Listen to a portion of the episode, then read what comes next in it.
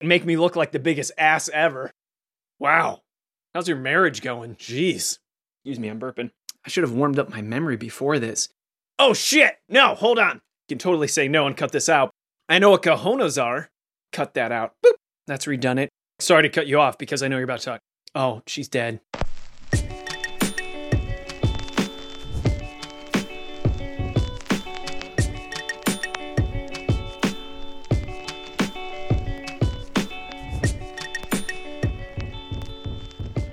Hello, everyone, and welcome to the Malthouse Games podcast. Yay! This is episode 64. My name is Delton. I'll be your host today. With me, of course, is my lovely wife and yellow player, Haley. Howdy, howdy. And we have a very special guest and friend today on this episode, Mr. Alan Gerding. Woo! Yay! Hey, that's me. I'm Alan Gerding. Thanks for having me on. I love you guys. I miss you. We love and miss you too, and we're glad that you were okay with coming on the podcast. Yeah, you're our first remote guest, and we really appreciate you taking time out of your Sunday to join us. Well, tickle me special. Oh my goodness, first remote guest. That's a big deal. It really is, and only the third guest total that isn't people that live within a mile of our house. Yeah. So even better. Wow, man. this is going into my MDB page, my resume. you got to have a plaque. We'll make a plaque, hang it on your wall. It'll all be good. oh, we should totally do that. Be prepared. Be super prepared. For those of you listeners who do not know who Alan Gerding is, Where have you been? where have you been and why haven't you been listening to more of our podcast? Because Alan is one of the co owners of the Tuesday Knight Games, the Tuesday Knight Games, Tuesday Knight Games, and co hosted slash hosts Tuesday Knight Games podcast. I don't know if you want to consider that still being continued because I know you have plans. That's right. Yeah, it's on hiatus right now, but it should be back in chapters or seasons. So instead of just shotgunning out episode after episode after episode, because we were a weekly podcast, and whoo, that was hard to keep up with, let me tell you. Oh my goodness.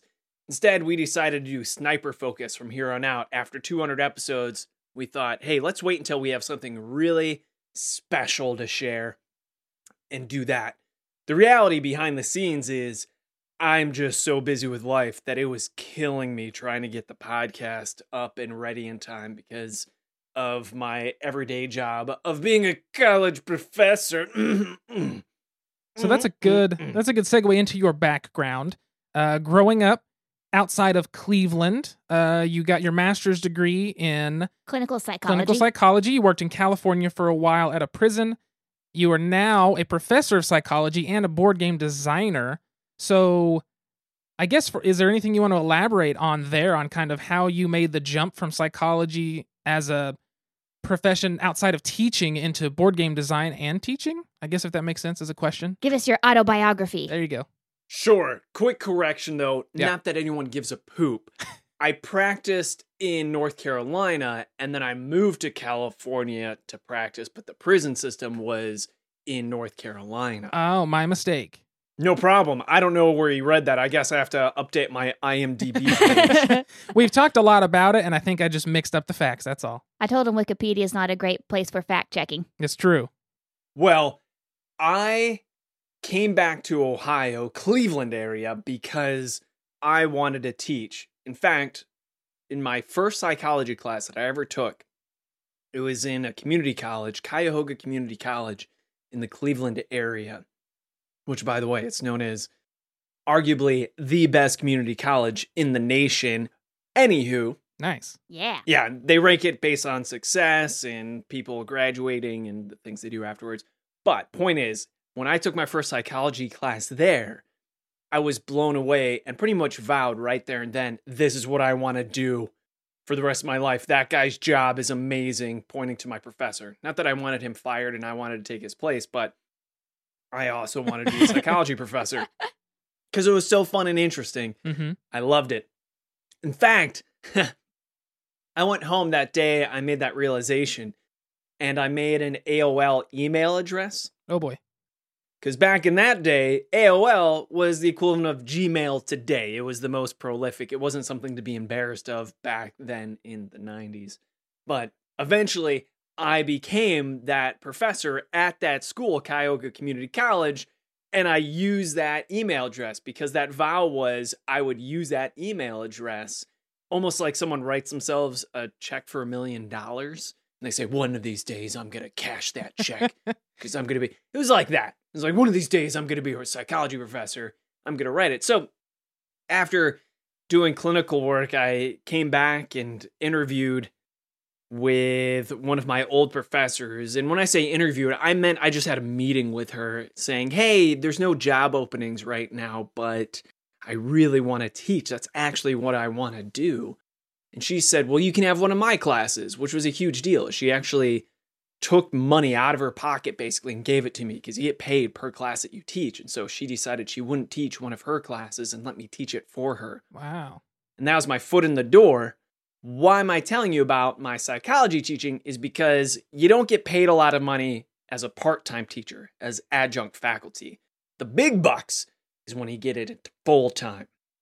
But I was told very specifically that I would not get full time. And even though I kept on trying out for it or whatever, doing the interviews when there was an opening spot, I wasn't getting it. So I thought, man, what am I going to do to make money? Because I was already working five jobs, including a water delivery guy. Oh, so it wow. was funny. Yeah, I was actually going house to house delivering water, like the whole distillata guy that you see going into places with all those water jugs. I loved it. It was a cool job. But anyway, that was one of them. I was doing tutoring for the school, but also private tutoring. I was also doing swim instructing. So I was doing five different jobs at once to try to make the bills get paid. And I said, man, I instead of doing all this play testing for games, I think I should just make my own game. And uh, Sean McCoy, my business partner, and I Mhm. started Tuesday Knight Games. We launched the Kickstarter for Two Rooms and a Boom. And then I got a phone call from Cuyahoga Community College saying, Hey, we want you to teach full time. Wow. It all happens at once. So now I have no life whatsoever. Uh, throughout the week, I am doing nothing but teaching. And then the weekends, I'm trying to catch up on Tuesday Knight Games work. wow, what a great origin story. Like you spoke it into the universe. Like this is what I'm going to be. I made an AOL email. I have committed to this. And then it happened. You manifest it. It's wonderful. I really wish everyone had that type of experience because I know so many people who struggle with what they're going to do with the rest of their lives and what direction they're really going in. And I think that's especially true during these strange times we're living in right now with unemployment obviously peaking and people going on furlough. It's it's an amazing thing and I'm not trying to brag or belittle anyone. I just want people to know that I totally respect how much of a gift that was to know exactly what I wanted to do with my life. And people have asked, well, your game company's doing so well, when are you going to quit teaching? And the answer is never because I love teaching. Without it, I don't feel good at all. It's, I would do it for free, is what it really comes down to. It sounds like you're really grateful for where you are. Like hard work. You, I mean, you, you know that you put in the hard work, but you're also very grateful of the opportunities that have been given as well. You're such a clinician. Look Isn't, at that. isn't, isn't she? Empathetic, active listening skills. Yeah, I was taught those things too there, Haley, but I think you do them better than I do. You're good at this. Thanks. She's very good at this, which is why she takes part in all the podcast things. she definitely, uh, people don't realize, but she is a crutch for me in. I talk about social situations, just everyday conversation. She keeps me there uh, I also, with with her active listening ability. I also get him out of sales pitches too. That's very true. Like tie up the conversation with a bow and like peace out. Just like end of session. Boop, we're out. Right? Man, I want to know exactly how you do that, though, Haley, so ev- all of us can learn. Uh, Could we role play? I don't want to put this on you. No, you can totally yeah. say no and cut this out, but I want to be a pushy salesman for Delton, and I Okay. want to hear how you would stop this. How would you shut this down? Okay. So so Dalton, you need to start like rubbing your hands together and looking away. All right, I'm gonna start being awkward and being like, uh huh, okay, Oh, so here's the bit. So the gym membership is more affordable the more you go for. So we have a month to month, but I think we should go ahead and sign you up for a year long membership. That way you save yourself money in the long run and you have the freedom to just come and go whenever you please instead of having to sign in and sign out and doing a punch card system. So, uh, do you want to do one year or a three year package? Uh, I mean, I you know, I'd like to talk to the wife about this and you know gauge her. Opinion. Well, I understand. We should totally get her involved as well. We can get her membership. In fact, that reminds me, we have a family plan. Now, there's only two of you. You can find one more person, and it, technically, it doesn't have to be a family member. It could be a close friend, but you'd all be under the same account, so it'd have to come from one payment source.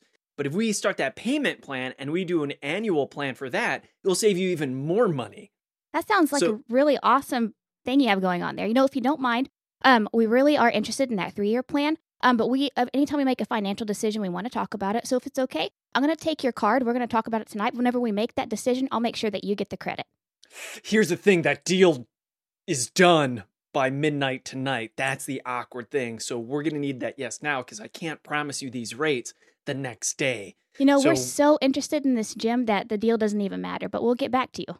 So your technique is lying.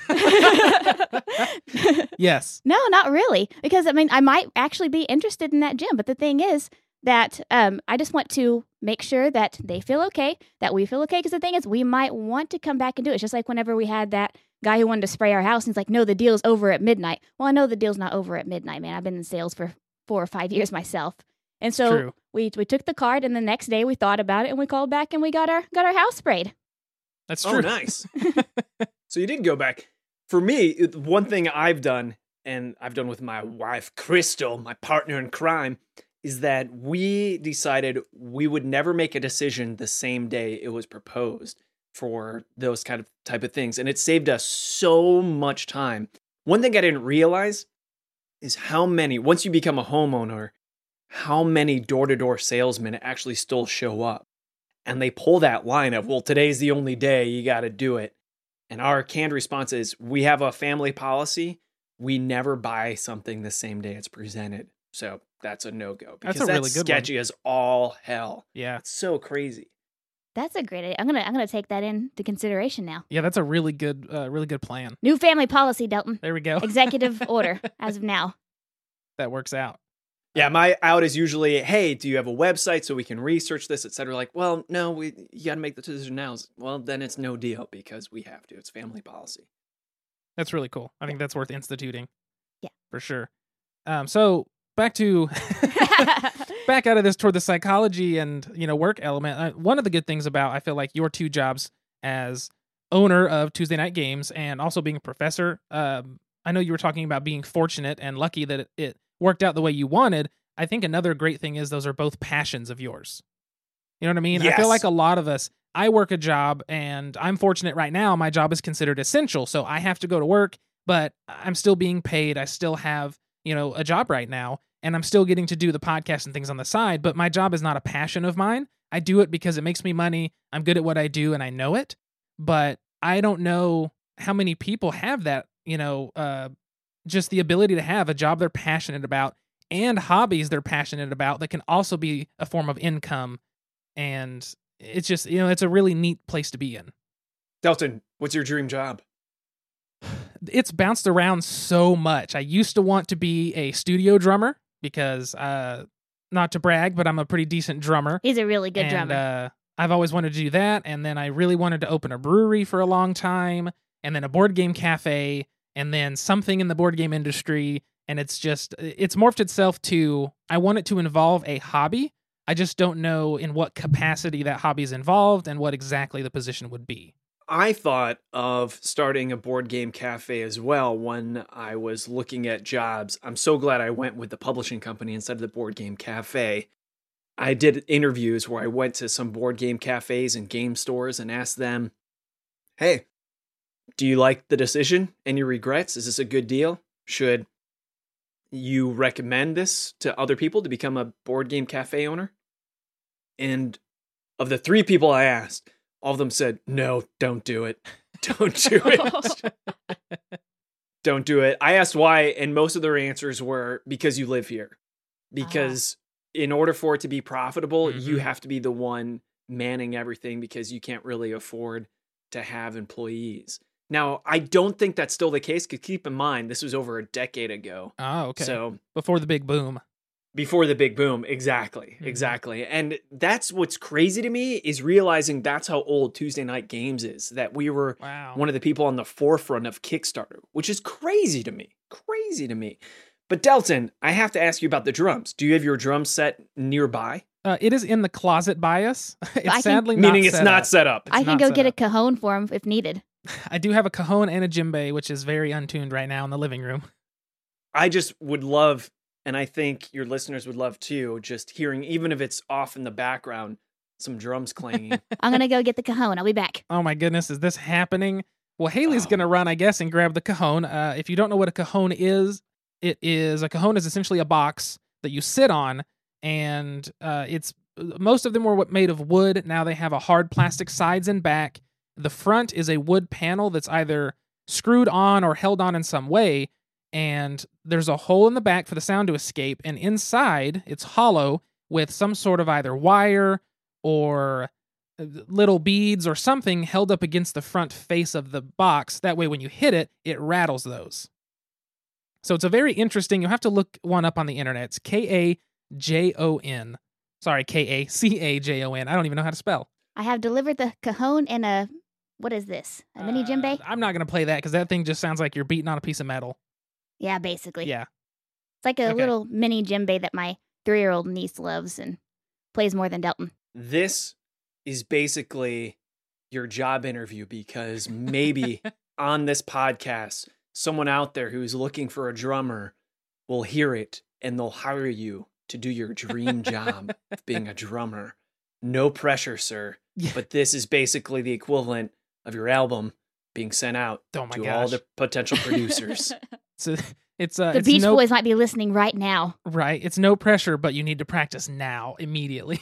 uh, something super short. Like he has to actually sit on the cajon and everything. Here's what I'm hoping for. The worst thing would just be mediocre. The best would be absolute garbage or gold. So, if you're going to do it wrong, do it strong. If you're going to do it well, rock it. I'm just gonna do a very short, simple thing. Let's hear it.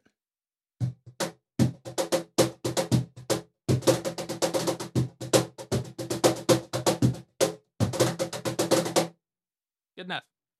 I don't. Beautiful. I don't know if that comes across at all, and my hands are very cold and not warmed up.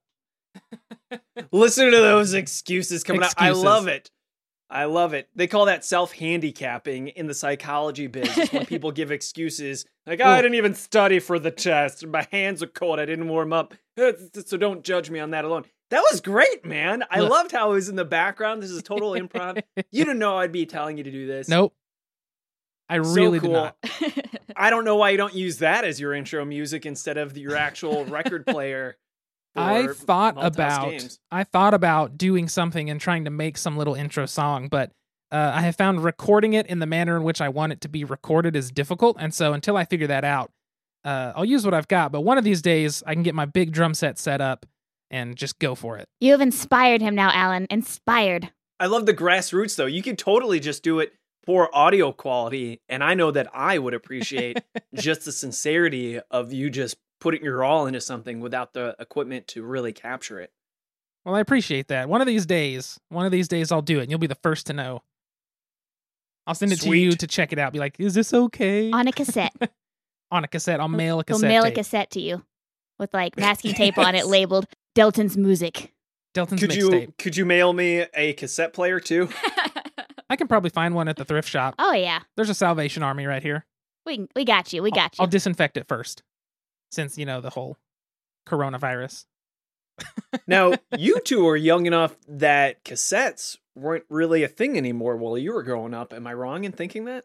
I had a cassette player until I was probably about seven or eight, and then I got a Britney Spears CD whenever I was about eight or nine years old. I, I- that's the transition that I remember. I would say mine's about the same. Uh, our vehicles had cassette players up until I was probably driving my own at 15 or 16. Yeah, I had a 2004 Dodge Durango as my first car. I had a cassette player and a CD player Ooh. and a little uh was it AUX jack that I can plug my phone into to play my play my music. Oh, I used to have to buy the little cassette tape that had the cable. You put it in and it worked as an auxiliary cable to plug your like iPod in back when iPods were a thing. little iPod shuffle. Yep. Here's what a lot of people don't realize that CDs murdered once they came out with compact discs Yeah. with cassette tapes and all cassette players they almost all had a built-in mic and record button Oh. so you could record over your cassettes Oh. so i remember as a kid just constantly making little fake what are now considered podcasts before they even really had podcasts. I remember as a little kid, I was like, Welcome to WRUOK, the radio station from Cleveland, Ohio. We don't have enough money to play music, so we can only play commercials. And all it was was my little stupid kid self doing sketch comedy Oh. for all these stupid commercials. And I would give a finger to have one of those cassettes, but I have no idea where any of them are anymore. But that's what I used to do for birthday gifts and just random presents to the point where it probably annoyed people like, hey, the latest episode of Are You OK's out. That's and now- awesome.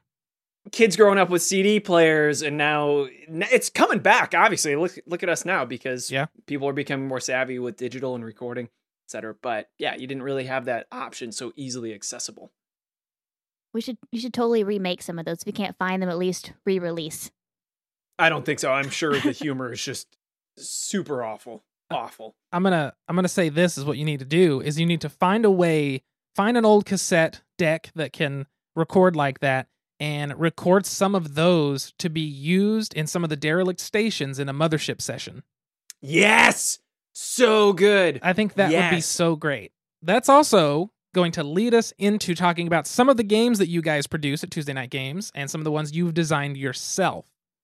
So, Okay. obviously, you started, as you said, at the very early stages of Kickstarter coming in with uh, arguably one of the biggest, if not the biggest, party game in the board game industry, Two Rooms and a Boom. Correct. So, one of the things we wanted to discuss with you was kind of your creative process. And Two Rooms and a Boom is a game, if people haven't played it, they at least have heard of it for the most part. I'll let you describe what it is, but then if you could talk about kind of the process of how you came up with the idea and how you and Sean, you know, put the idea to paper, whether it was a theme versus mechanics first, that sort of information. All right. Well, I'll give you the quick pitch for Two Rooms and a Boom that I've given a couple of times. Welcome to Two Rooms and a Boom. It's a party game that's always a blast. Imagine two rooms full of people. You got 30 people all together. So 15 people in one room, 15 people in the other. You take a deck of cards, shuffle them up. These cards have red team members and blue team members. So we deal them out. In one room, you're going to have some red and blue team members. In another room, you're going to have some red and blue team members. Timed rounds. That way, you know it doesn't last forever. A three minute round, two minute round, one minute round. At the end of every round, there's a hostage exchange players switching rooms, which shuffles up the rooms. This is important because when the last round ends, everyone reveals who they are. This is important because one of the blue team members is the special president, and one of the red team members is the bomber. And if the president and the bomber are in the exact same room at the end of the game. Boom! President gets blown up, and red team wins. But if they're in opposite rooms, that means the president didn't get blown up and blue team wins. So, two rooms and a boom is all about working together figuring out who everyone is and sticking to your rooms. You can do whatever you want with your card is the amazing thing. So you can show nobody, but if I say I'm on blue team and you don't believe me, I can just show you my card. But better yet, I can just show you the bottom of my card so you see I'm on blue team, but you don't know what character I actually am. Am I a regular blue team member or am I the president? Or am I even that? Because there's over 75 unique characters in just the base game alone, including the spy, which has a blue bottom but is on the red team, or has a red bottom but you're actually on the blue team. Characters like zombie, leprechaun, all sorts of different things that mix it up, including different teams. So instead of just being on red team and blue team, you could have your own unique win objective. That's two rooms. Boom. Boom. There is the elevator pitch, basically. Yes. Yeah. So, in terms of Two Room Boom, how did you come up with that idea? Sean and I became really quick friends. We met at the GAMA Trade Show in Las Vegas. So I met Sean in Las Vegas and we decided we liked each other and spent all night hanging out to the point where we quickly became very, very close, calling each other on the phone all the time, just talking, oh, and eventually gabbing about how it'd be cool if we started our own board game company. That would be fun. In the meantime, I'm engaged and I'm about to get married to my partner. So I have this engagement party, which I called Crystal Con, named after Crystal. Awesome. So it was a whole weekend thing. So Sean flew in and spent all weekend living at my house as we just partied with this board game convention. And Sean said, "Hey, I know you design card games, board games." And that's how he kind of met me. Is I was a playtester for Mage Wars by Arcane Wonders. Mhm. And he worked for Arcane Wonders at that time. But also I had all these other game ideas that I had shown them and they were interested in publishing, including Woo Wee, which we now call Handsy. Have you either of you gotten to play Handsy? I haven't. I got to play it. Um, it was BGG. Totally not your thing. 2018. Totally not my thing. Uh, what is it? For the type of game it is, I think it's absolutely fantastic. It's just not my style of game. So Handsy, you want to explain it? You give the pitch if you remember it, Delton. I'd like to hear what you remember. Uh, okay, so what I remember this, this I'm probably gonna butcher it. Uh, from what I remember is everybody has, is everybody? I think everybody has cards. You basically play a card out. It tells you something to do. So like the gorilla was you pound on your chest, or the cop was you sh- you know shoot a gun, and it was something about two people have to copy each other. I don't remember enough, but you're doing these crazy actions, and then at some point something happens where it's a race to be the first one to do every action that has already been played on the table. And if you're the la- like first one to finish, you basically like slap the middle card and then you win uh, that round or whatever and take those cards. That's what I remember. I know I'm missing a lot. Not bad.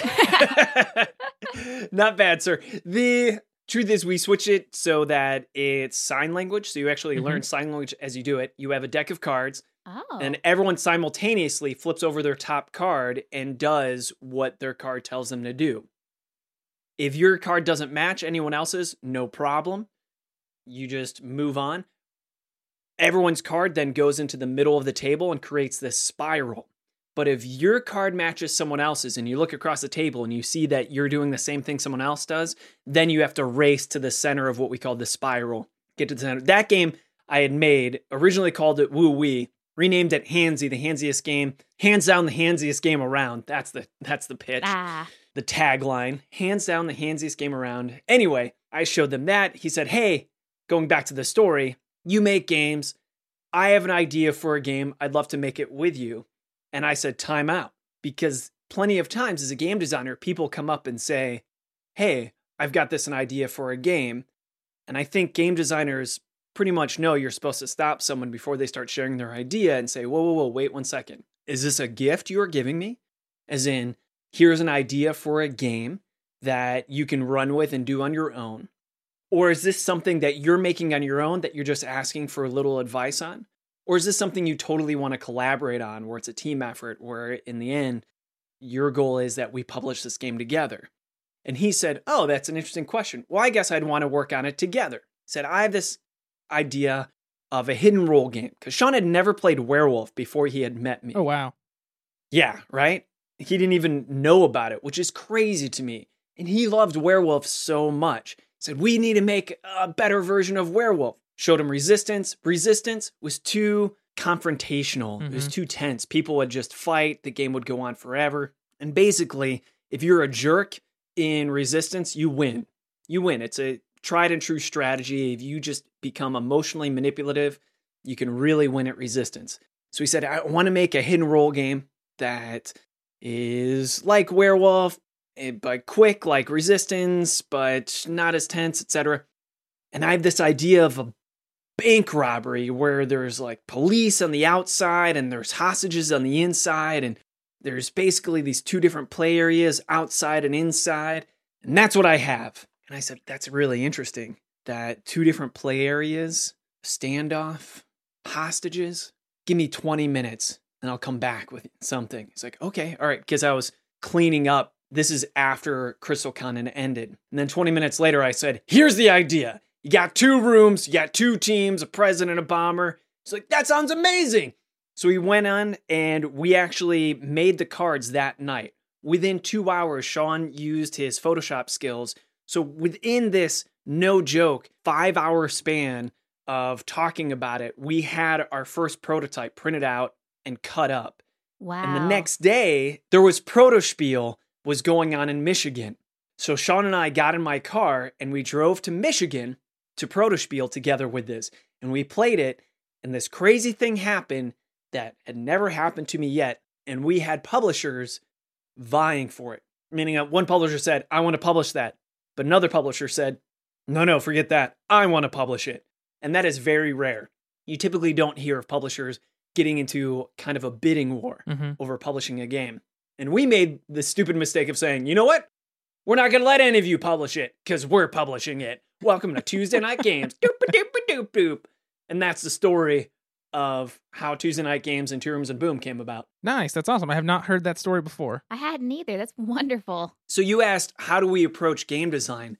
Sean and I approach games traditionally in the two opposite approaches in this continuum of theme versus mechanics. Now, there's more than just theme versus mechanics, Mhm. but overly simplifying it, a lot of designers think that there is this continuum on where you start. I start on mechanics. Basically, I say what mechanic would work really well, inspiring a feeling. And that arguably is the third factor. So instead of this straight line, there's actually more of a triangle of what emotional experience are you trying to get. That's really what I come Ah, from, yeah. but I come from from a mechanical standpoint. What do I want people to feel? And with two rooms and a boom, it was definitely I want people to not feel resentment. I want people to feel closer than they did before the game started. So after the game, I have more friendships. Where Resistance had that opposite mm-hmm. feeling, where at the end of the game, you're a little bit bitter at some people. Not everyone, but most people's experience. Yeah. But Sean is themed to the T. Mothership is all about theme and immersion, etc. It's beautiful. So Sean would always come up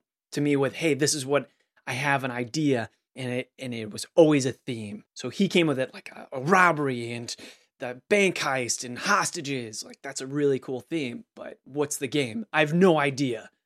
But this is this is kind of like the, a hostage exchange at some point, and maybe the cops have to figure out who's actually the robber and who's not. It was it's amazing. He's very very talented at theme, and I don't want to self promote, but I think what I really go for is the feeling. And I think I've told you to this before. The dirty secret that's not too secret about Alan Gerding me is that I don't actually like tabletop games. I don't like board games. Obviously, I do, but what I mean is what I like is the experience they provide. It is just a means to an end, and that end is a memory with friends. So I'm all about playing games that leave you with this memory that you can share potentially for the rest of your life, which is why I don't like games like Agricola because Agricola is the most self satisfying, masturbatory thing you can do with someone else. It almost feels dirty. Like, I guess you're here playing this game with me? I don't know. But look at me hmm, taking what you wanted and using it in the way I want to. Well, thanks everyone for listening to this episode of. Uh, I mean, that's understandable though. I mean, you want, uh, and I know this from playing games with you. Is anytime we're like, "What games do you want to play?" You're like, "What takes five minutes?" and we're going to be laughing during. That's sort of you know your take on it, which is understandable because you want to come out of a game having enjoyed it, having connected with the people around the table. You don't want to have resentment and be thinking, "Well, this lying bastard, I don't want to see him in this house again." You know. And, it, right. and I feel like you definitely get that with Two Rooms and a Boom. I've only played it a couple of times, and the couple of times I played it have been with Alan.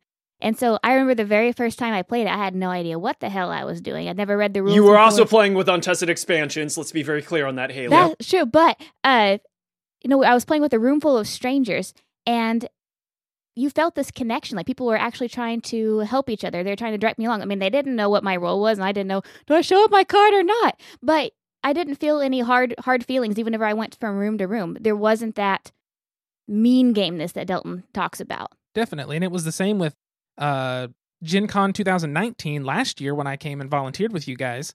Uh we went one day and played it was outside the vendor hall, that group that sets up and plays two rooms two rooms and a boom all night. We showed up and everybody was immediately like, Ooh, there's Alan, let's get him to play games. And then you broke out some prototypey stuff to play with.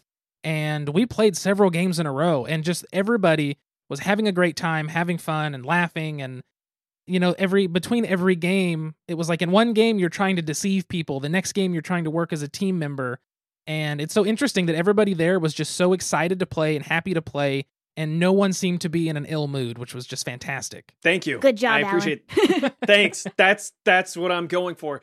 It's frustrating because if I get a group of friends together and they want to play a board game, I'm all for it, but I'm there to enjoy their company. So the reality is, if I get together with you two, I'm probably more looking forward to going to some vegan restaurant with you all or sharing stories or going on some adventure. Now, that adventure is a board game, great, but that board game better do its job. It better not get in the way of us having a memorable time because I don't want to go over to Oklahoma, hang out your place just to do your damn taxes and then leave.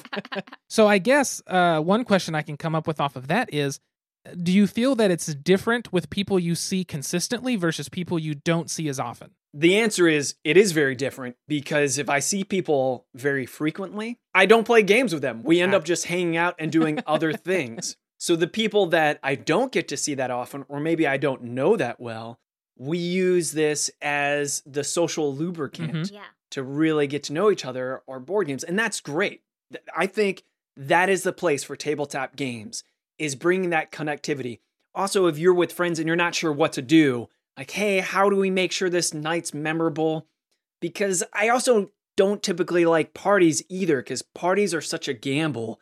Because sometimes you go and they're loud and no one's really doing anything, and there's this awkward pause in conversation. You end up talking about the weather, whatever. I kind of miss parties nowadays, though, because of COVID 19. Yeah. Point is, I think the ideal Venn diagram overlap is good people and good activity. Any good activity is going to suck if you're with bad people, and any good people will still be boring if you have no good activity to have with them.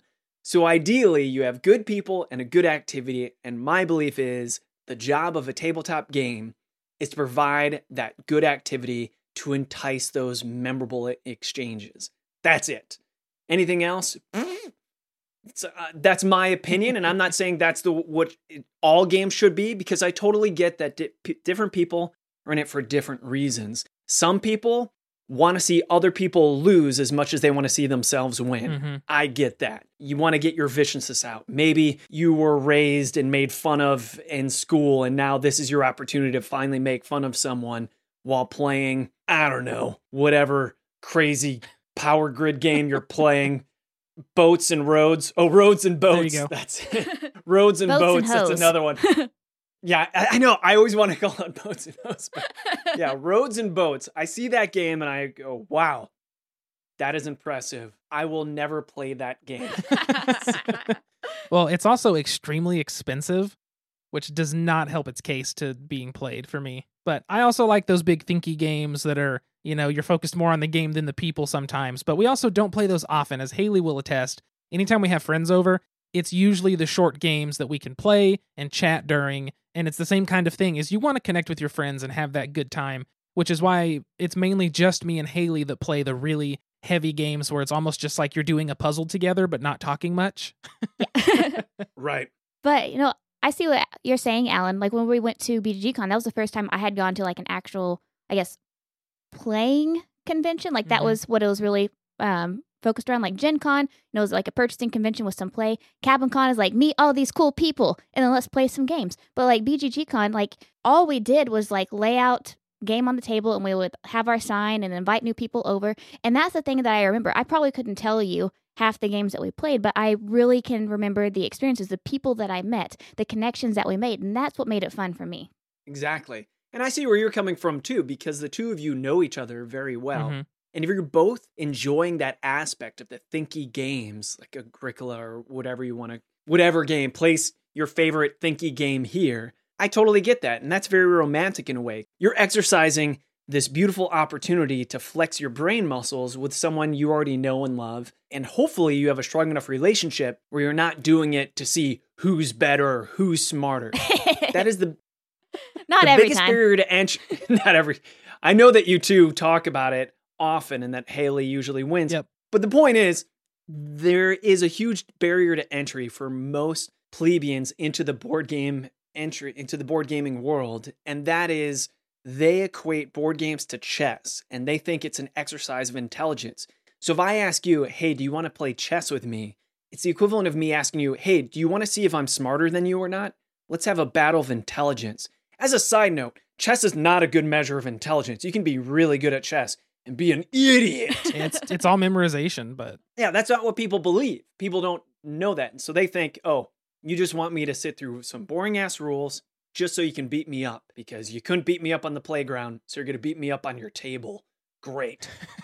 and that shouldn't be the case. Shouldn't be the case. But if you're in a loving, respectful relationship and you're both getting into it with that mindset that you're just here having fun, flexing, and you're okay with losing and getting your butt kicked, in fact, maybe that'll even make you happy because you would see your partner in play also getting happy. That's wonderful. And I'm not trying to say that the only games that should ever exist are games that facilitate fun interactions. There's so much room for the thinky, heavy, thinky time games. That's my definition. I mean, I, I think it's it's obvious that those thinky games are going to be around because I mean, given the type of people who rate games on Board Game Geek are exactly the type of people you would think would rate games on Board Game Geek, and the heavy games tend to top the charts. So, I mean, it's not like they're going away. However, there's a reason that none of those extremely heavy games are at Target, along with simpler games like Azul and you know Evolution and some of those games that people can get into more easily with their families. And so there is a space for those big games for sure, but um, there it's just a whole different mindset you have to enter those in. I think that we can all agree there's room for all of these games at the table except Monopoly. Yes. Oh, I don't hate Monopoly. Oh, that is the one game that so Delton and I actually played it from start to finish. Yep. And it was about a four hour process. And there's only been like two times in our marriage that I think we've been legit mad at each other. I think that was one of them. That was definitely one of them. Monopoly is brutal for sure, but it has its place in introducing people into games. But it's also fascinating just as a cultural experiment because most people never play it the way you're supposed to mm-hmm. play it. They never play it by the rules. And the rules are in there for a very good reason, and that's to streamline it, cut down the time. And it's still very Yeah. brutal, though. A lot of people don't. Here's the big rule. and I'm sorry to pontificate and No, you're fine. No, you're good. because I'm sure everyone already knows it. The main rule that people get wrong isn't even the you get money if you land on free parking or whatever. The main rule is when someone goes bankrupt, you're supposed to auction off all of their goods. Where most people play it, where, oh, I caused you to get bankrupt, so I get all of your things. That's not what is supposed to happen, because otherwise that's just king making. ah. But anyway, yeah, you're also not supposed to barter anything but money and uh, assets like hotels and that kind of stuff. You're only supposed to barter money. A lot of people say, well, I won't charge you the next time you're on here, or hey, I'm going to sell you this for free or for one dollar or whatever. It's it, you're right. Monopoly's highly flawed. I don't hate it. I think it has its cultural value, but it's also cultural poison. You're right. I, you're right, and I disagree at the same time. It's all of those things. Yes. Hey, that's the fun of tabletop games. Is Yeah. One person can love something the other person hates, and it's it's fine. I have to say, like, I have only lost Agricola once. Uh, we've played it multiple times, and every single Agricola once. oh, every single time I've made it a vegan farm. I just want to let That's you know. That's true. I've never like had my farm has never produced like meat or milk or anything like that. It's always been a vegan farm. That's why I love you, as do the animals, Haley. Yay! Even the little wooden animals in Agricola. Even the wooden animal. Yeah, so Well, good. I realized we talked about social situations and board games being a social lubricant, completely foregoing the idea of another social lubricant we like to partake in, which is the beer. we had do a it. whole. This was supposed to be way earlier, but you know we're gonna make it work. So, Alan, what are you drinking today? I know you do not drink alcohol. At least I have never seen it or witnessed it or heard of it. I don't. No, I don't. Uh, I am drinking Huel. I've switched from Oh. Soylent and I moved to Huel. Huel Black. Yeah. Huel Black has fewer carbs, more protein, less sugars than Soylent does, and then even regular Huel does. It's it's pretty tasty too. It is definitely not as tasty as the regular Soylent powder that I'm used to. That's very Yeah. sugary, which is actually one of my criticisms of Soylent. It's really hard to stop because I'll make 2000 calories worth of Soylent, shake it up, shake, shake, shake. And to me, it tastes like melted vanilla ice Ooh. cream a little bit, like a vanilla milkshake. Although I gave it to Crystal, I said, Doesn't this taste like melted ice cream? And she said, How long has it been since you've had ice cream? oh my gosh. Aw. So a lot of people disagree. Some people say that Soylent tastes like the leftover milk from Cheerios. Some Hmm. people say slightly sweetened pancake batter. I think I was the one that like. said that the plain flavor was the like, fr- uh, not fr- like cornflakes milk. Yeah, Yeah, uh, yeah, the leftover milk, Yep. absolutely. But I switched to Huel, and let me tell you, there's different flavors of Huel. There's the plain Huel, which is dog biscuits, and I mean that almost in the Oh. literal sense, in that it tastes like it doesn't matter what you mix it with. I've mixed it with peanut butter, vanilla. It's like it tastes like I just put peanut butter on a dog biscuit. It's Hmm. very unedible. It's very difficult for anyone to consume. And that's the regular Huel. But then you get the flavored Huel, and that's what I'm drinking now Huel Black, which is like the next level of even healthier for meal replacements. It has a lot of flaxseed in it. It's very gritty, but it does taste sweet. It's sweetened with coconut, but it doesn't taste coconutty. Yeah. So it surprises people when I say it's sweetened with coconut. Uh, but it's good. It, the hardest thing to get through is probably the consistency, having grit to it, but it's not something that's really swamp like or sand like. Just imagine you're drinking a smoothie and it has that consistency because smoothie has little ice chunks, but instead of ice chunks, it's flaxseed chunks. Hmm. That's interesting. That What are you all good. drinking? So It's not bad. I think you'll enjoy it. I'll bring some next for time we sure, see each yeah, other. I, I've actually been ordering the cocoa soylent, and I like to take it to work for lunch if we don't make enough less leftovers from the dinner before. Uh, it's just something that's super easy for me, and I like the chocolate one because I tend to get a sweet tooth in the afternoon, and I take my lunches between one and two. So it's been like great for me to have something that I can put in my body that's calories and it tastes good and sweet and kind of cures that sweet tooth for a bit and keeps me going through dinner. And it's been helpful in like your, your health journey too. That's true. That's true because I drink it and try not to eat a whole bag of pretzels at the same time. In your opinion, how close is the cacao soylent to Quick, Nestle Quick chocolate? It's been Quick? so long since I've had Nestle Quick. I really couldn't say. Um, based off my memory, I'm gonna say it's got not just not as sweet. I'd say like if you go from Slim Fast to Nesquik as like a scale, like Slim Fast being a one to Nesquik being a ten, I would say Soylent's like a seven to eight. Okay, If that Got makes it. sense. there you go. Yeah. Pro tip if you're curious. So if you take cacao soylent and you mix in peanut butter powder, not just peanut Okay. butter, but the concentrated peanut butter powder that's been distilled down to Mhm. the powder form. I don't know why, but it makes a huge difference. Because if you just put in regular old peanut butter in soylent, it doesn't mix as well, probably because of the oil base. But if you get the powder stuff, and especially if you mix it with the cacao soylent, Mm. Man, it tastes like a uh, Reese's peanut butter cup mm, Ooh. Smoothie. And I've given it to people that even hate Soylent, and they say, "Holy crap, this tastes like something you get from Dairy Queen or We'll something have to like try that." that. Now, of Oh. course, the nutritional value goes Yeah. down because you're upping the sugar, but you're also increasing the protein. But yeah, it's You're it's increasing the treat. It's joy. That's what matters yes. the most. yeah, it is. It becomes a candy sweet, I think, in, at that point. But it's delicious. What are you We'll have all to drinking? So we've talked about this in our recent episodes that Roughtail Brewing Company here in Oklahoma has moved only three miles down the road from our house. So they have a to-go window that you walk up to, buy some beers, and you can walk off site. And it's been a lifesaver during this quarantine. like I said last episode, I've literally left my house three times uh, since we've been in quarantine, and each of those three times have been to go to the Friday releases of their new brews. Yes, it's amazing. So we've been buying crowlers, which are one quart, which is like 30 or 32 ounces of beer. Uh, this one is Safe European Home. I don't remember what style of beer this is, but I've already cracked it and poured it.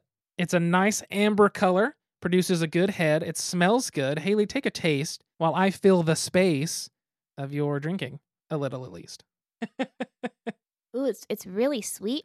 It kind of has the aftertaste of graham crackers, like that Whoa! cinnamony graham cracker flavor. There is an aftertaste there. I don't get graham cracker, but something. It's like a great value graham cracker, not like the honey made ones, but like the great value brand, where it's still really weedy. It is very sweet, a nice carbonation. It's not too crisp, but it's not heavy either. It's got a nice middle ground on mouthfeel. There is something like almost cinnamon spicy on the back.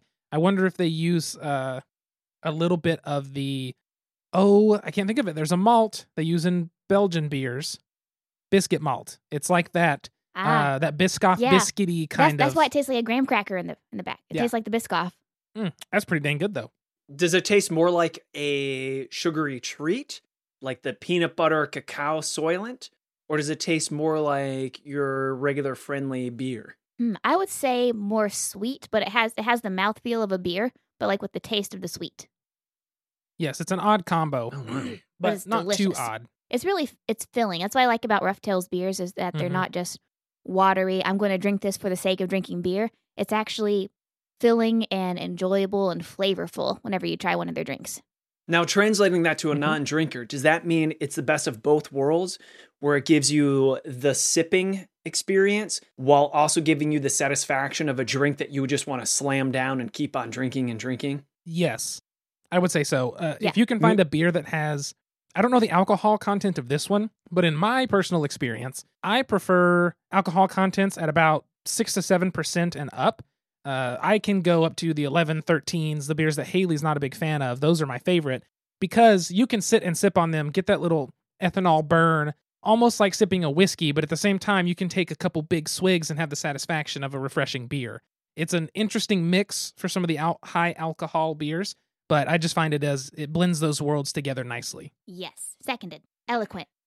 Let's let's create that continuum then because the biggest gulping alcohol beverage I can think of is probably wine coolers where people don't even realize they're getting drunk off their Yep. ass because and they're just swinging them back, right? But then we'll say like that's a 1. What would the 10 be where this is something where you can only sip? It's a very much a sipping alcohol. I like a beverage. scotch. Well, I guess the Okay. I guess the issue there is if you're sipping it, it's not all the way to a 10 because I feel like the li- the liquors that are at 10s, you're only shooting it to get it down as fast as humanly possible. I disagree because you? I feel like you can you can shoot a whiskey, but you can't shoot a scotch. Like if you shot a scotch, then something I is mean, very wrong with You're you. just wasting good scotch. so I I'm- feel I'm like- thinking like I'm thinking like White Lightning though.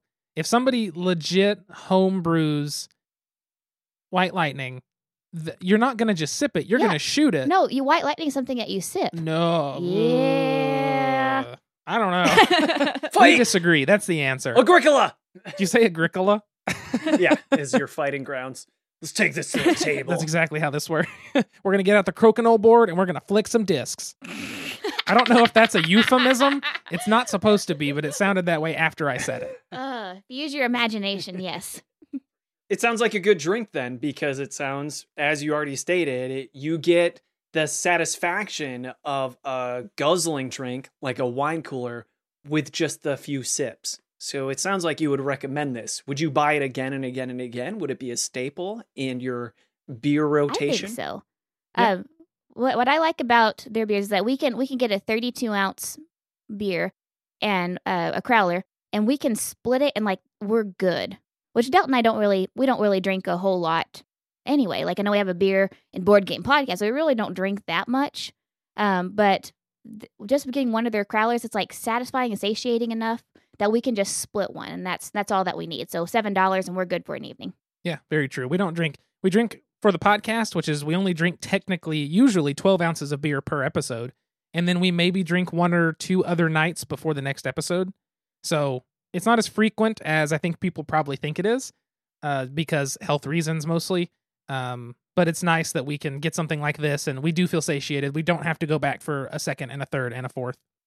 I have a question for another Yep. continuum. This is fascinating to me as a non-drinker, and this is one of the things I love about your podcast is both of you do a good job describing the beer that even as a non-drinker, I can appreciate the vicarious experience. Well, thank you.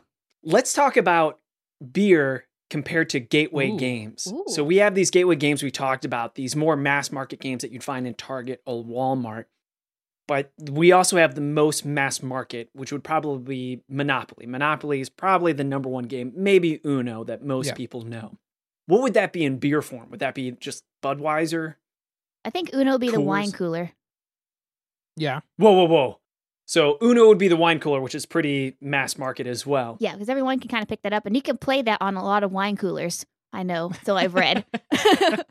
It's simple enough. it's simple enough. So yeah, I think that would definitely be Uno. What would be like the Keystone Del? Oh, the Keystone? Like, Now, is Keystone the game? You're talking the game Keystone. So Yes. that's more. Because I'm wondering, this is the main question I have. Yeah.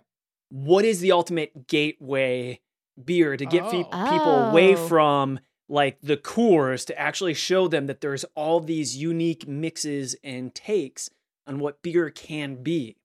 So when I'm trying Ah. to show people what it can be, a good gateway game would be Codenames, saying like, Mhm. "Hey, do you like Codenames?" Classically, people say Ticket to Ride. Ticket to Ride has that old school mass market feel of Monopoly Payday, while still having some of the fresh new concepts. It's hard to say new nowadays because Ticket to Ride's old by today's standards. It's like 15 years, right?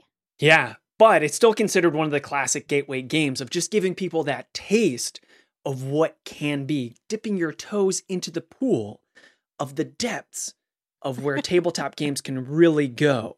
And then their eyes become wide open to this vast world of all the different types of board games. What is the beer that is the gateway from going from your Bud Light to your crazy ass IPs. See, for me, and Delton might have a different opinion. You know, if you're if you're looking to make that jump, I w- I won't necessarily say a beer brand, but if you're looking at a craft brewery, any craft brewery that you go to, look for the pale ale. Your pale ale is going to be your I'm not going to necessarily say simpler beer, but it's going to be kind of the middle ground between I drink Keystone and Coors. I like the the simple, the smooth taste, like no um, ethanol after taste, no crazy flavors. That's gonna be your greatest transition into the craft brew scene. So any pale ale that you would get at a brewery. Well, what would you say, Delt? So along the same lines, uh, I was thinking it's specific brand wise, the Sierra Nevada Pale Ale is just Ah, such yes. a solid beer. You can find it pretty much everywhere. And exactly like you were saying, it's not too different from those uh, you know, mass market beers. And it's it's a big company, so you can find it wherever. And it's more alcohol content than like your average Budweiser or Keystone. It's more bang for your buck. That's true. My second answer I was also thinking is uh, New Belgium's Fat Tire. Yes. It's an amber ale and it's extremely popular. You can buy it on a flight with Southwest. It's like five bucks a can. Uh, it was the first time I ever got to try it. Was on a flight with Southwest. I was like, wait, this is here because we used to not get it in Oklahoma, and that's a very very good beer. It's pretty gentle. It's a little bit richer, being an amber. Uh, some people like amber beers already, and it's just it, it introduces you to a bit of a darker beer without going as crazy as like Guinness, which for some people Guinness is way too dark, way too thick, which is understandable because it's like drinking I don't know, heavy cream in beer form. Yeah, that's true. Yeah. I second that, Delty. Yeah, so it, Sierra Nevada's pale ale or uh, Fat Tires or New Belgium's Fat Tire. Yeah. What I would love to see from the two of you homework assignment. Okay. You don't have to engage. If you choose to accept this mission, I would love to see that 10 point scale where it goes from very basic mass market all the way to extreme, almost like the show Hot Ones, Okay. where they up the Ah. spiciness of each wing. So you Mhm. start with the most overused, banal beer, and then by the 10th beer, it's the craziest tasting. Is this even a bigger beer? And I would love to see that scale and almost make it a, a challenge where then people could buy those 10 beers and taste how they're getting drunker and drunker. would, would we, would By the time they split get to the beer? 10th beer, they're just, they don't care anymore. Oh, that'd be so great. I think that would be fun. That'd be a great video. I think For it sure. would. We could set up some kind. We'd have to figure out how we're going to set up, like what we'll do during that. But we could definitely do like just split the beers. You know, six ounces of each beer because the higher quality of the, up the scale that goes, most likely the higher alcohol content, which means by the end of it, you know, it's there's gonna be a good time. there's going to be a little sloppiness going on. You could simplify it into the Likert scale classic 5 instead of 10. But what an amazing time to be doing this this video or whatever Right? because what else are people going to be doing right now? I, I It's a think that's great a great idea. idea because we we ha- already have been pairing the the random liquor in our cabinet with board games. Have you seen that, Alan? Our random uh, series we've been doing lately, or I've been doing. Yes. Yes, keep up the great work y'all. I'm a huge fan and I'm so sorry that my Patreon credit card was canceled and then I got a new one and then I was like, "Oh, I'm finally going to do it." And then this is absolutely true story. It was just stolen virtually. So Oh, all of a sudden no. my bank called me and said, "Hey, did you make charges in California, in Georgia, and South Dakota for thousands of dollars?" No, I did not do that. Like, yeah, your credit card has been compromised. Do you have it on you? I'm like, yeah, it's in my hands right now. Like, yeah, you can't use it anymore. Anyway, I'm actually been in this credit card limbo, not being able to buy anything. Ooh, But when I do get that credit card, back on your Patreon. Can't wait. So keep up the good work, y'all. Well, we, we, uh, appreciate we very much appreciate it, and, And it's we no worries. and we accept your challenge. We're going to make that video. That's very true. We will make that video. hey, make sure you give me all the credit. Not all the credit. We will. So, we wanted to ask you a question that we thought was relevant since you are part of the board game community, tabletop game community, however you want to phrase it. Uh, we wanted to ask you what change is it that you want to see within the tabletop industry um, that hasn't that you haven't seen yet, or is at least um, not fully realized? That's a tough question. It's a big one. It is a big one because there's so many different ways to answer it. There is the very specific mechanics detail of what do I want to see in the games themselves. There's the huge big picture of the societal like what is evil in the world that I want to see change and so I could take that question and apply it just to society in general. Or do you mean just me personally as far as like what I want to see difference in myself in the industry. So I could ask you to narrow that question a little bit if you'd like. Do you do, do you mean specifically with board games? Do you mean in the world, the community, with the players in the community? Or do you mean more in my microscopic vision of myself in the community? Let's do the Microsoft, I can't speak. Microsoft version of you. Microsoft Which is actually Alan. apropos because I have a whole bunch of glitches and constantly need updates myself. hey, we still run effectively.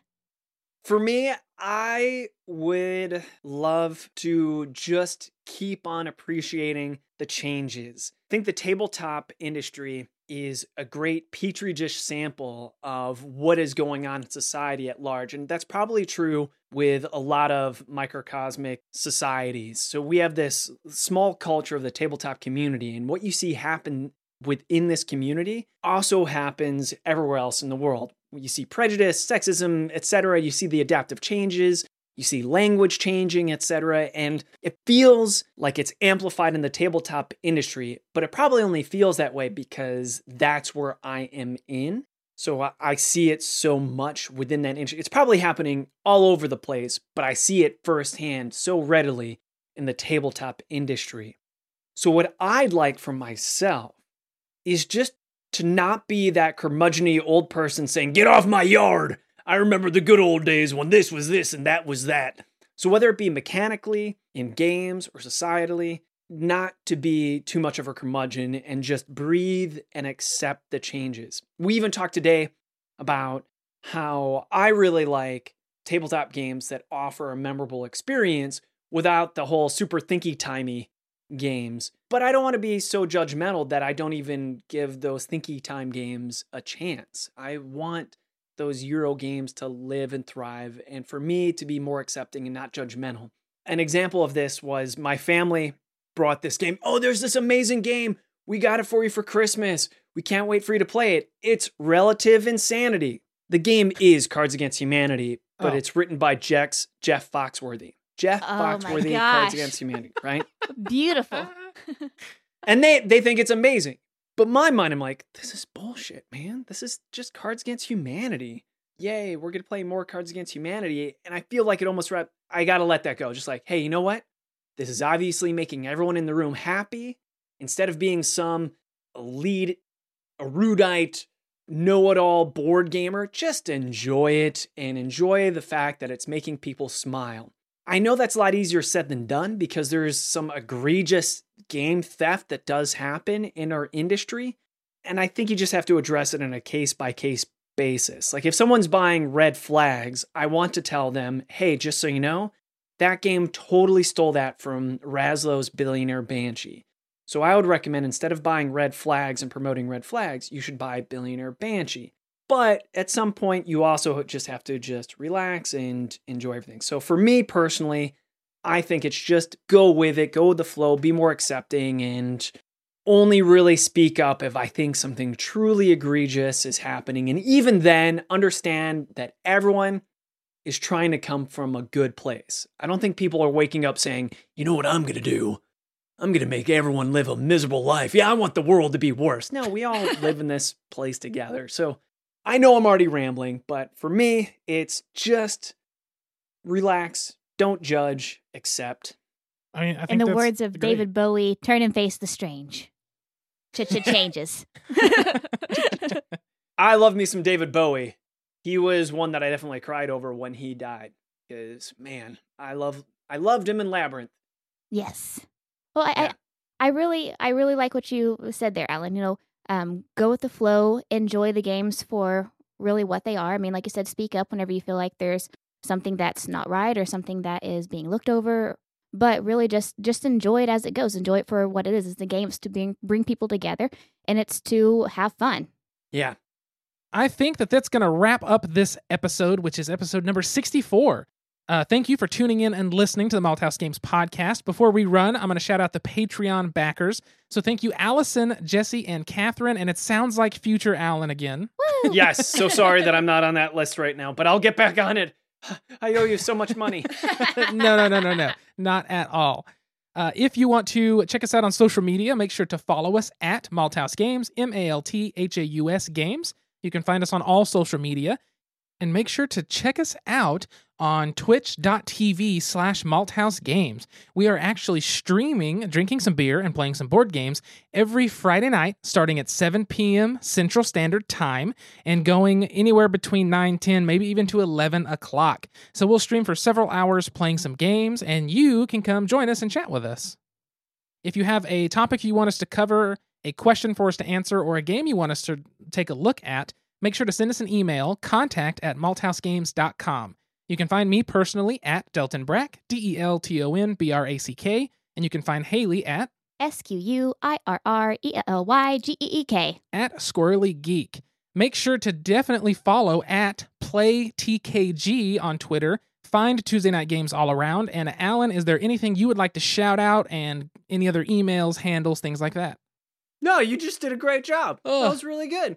You can email us at podcast at TuesdayKnightGames.com too, I guess, or me directly, Alan at TuesdayKnightGames.com. But you nailed it, sir. Oh, check out Mothership, the role playing game. It's a big deal. Won an award. It- so they that's the won other an any thing. award, which is huge. Amazing. Game of the year, baby. I think my favorite part, I'm just going to shout out being there for this. When we were at the ENnie Awards at Gen Con and Mothership won and Sean's music hit, which is DNA by Kendrick Lamar, I was like, they let this be the song, but it was also like the most badass thing to walk up to. And I felt like Sean felt like a rock star, which he should have because that was awesome, as well as Don and Fiona.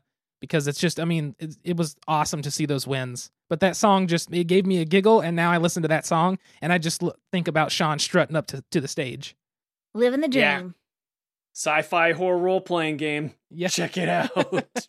it is something I really want to play. I have read through it and building a world, and I'm super excited to finally sometime sit down and actually play some Mothership. we should uh, get you two in on a game. I'll host a game for you two. Yeah, that'd be great. Take that. Yeah, absolutely. Oh, and then be you, get, you can release it on your podcast if you want to. Or mine. I don't know. Or we just do both. We just cross promote. Yeah, there we Like go. a crossover episode, like the Flintstones and the Jetsons. Man. That's another sound effect you need for it. That's so great. Well, I think that's going to wrap up this episode. So until next time, sit back, relax, grab a drink, and play some games. We'll see you folks later. Bye. Bye. Toodles.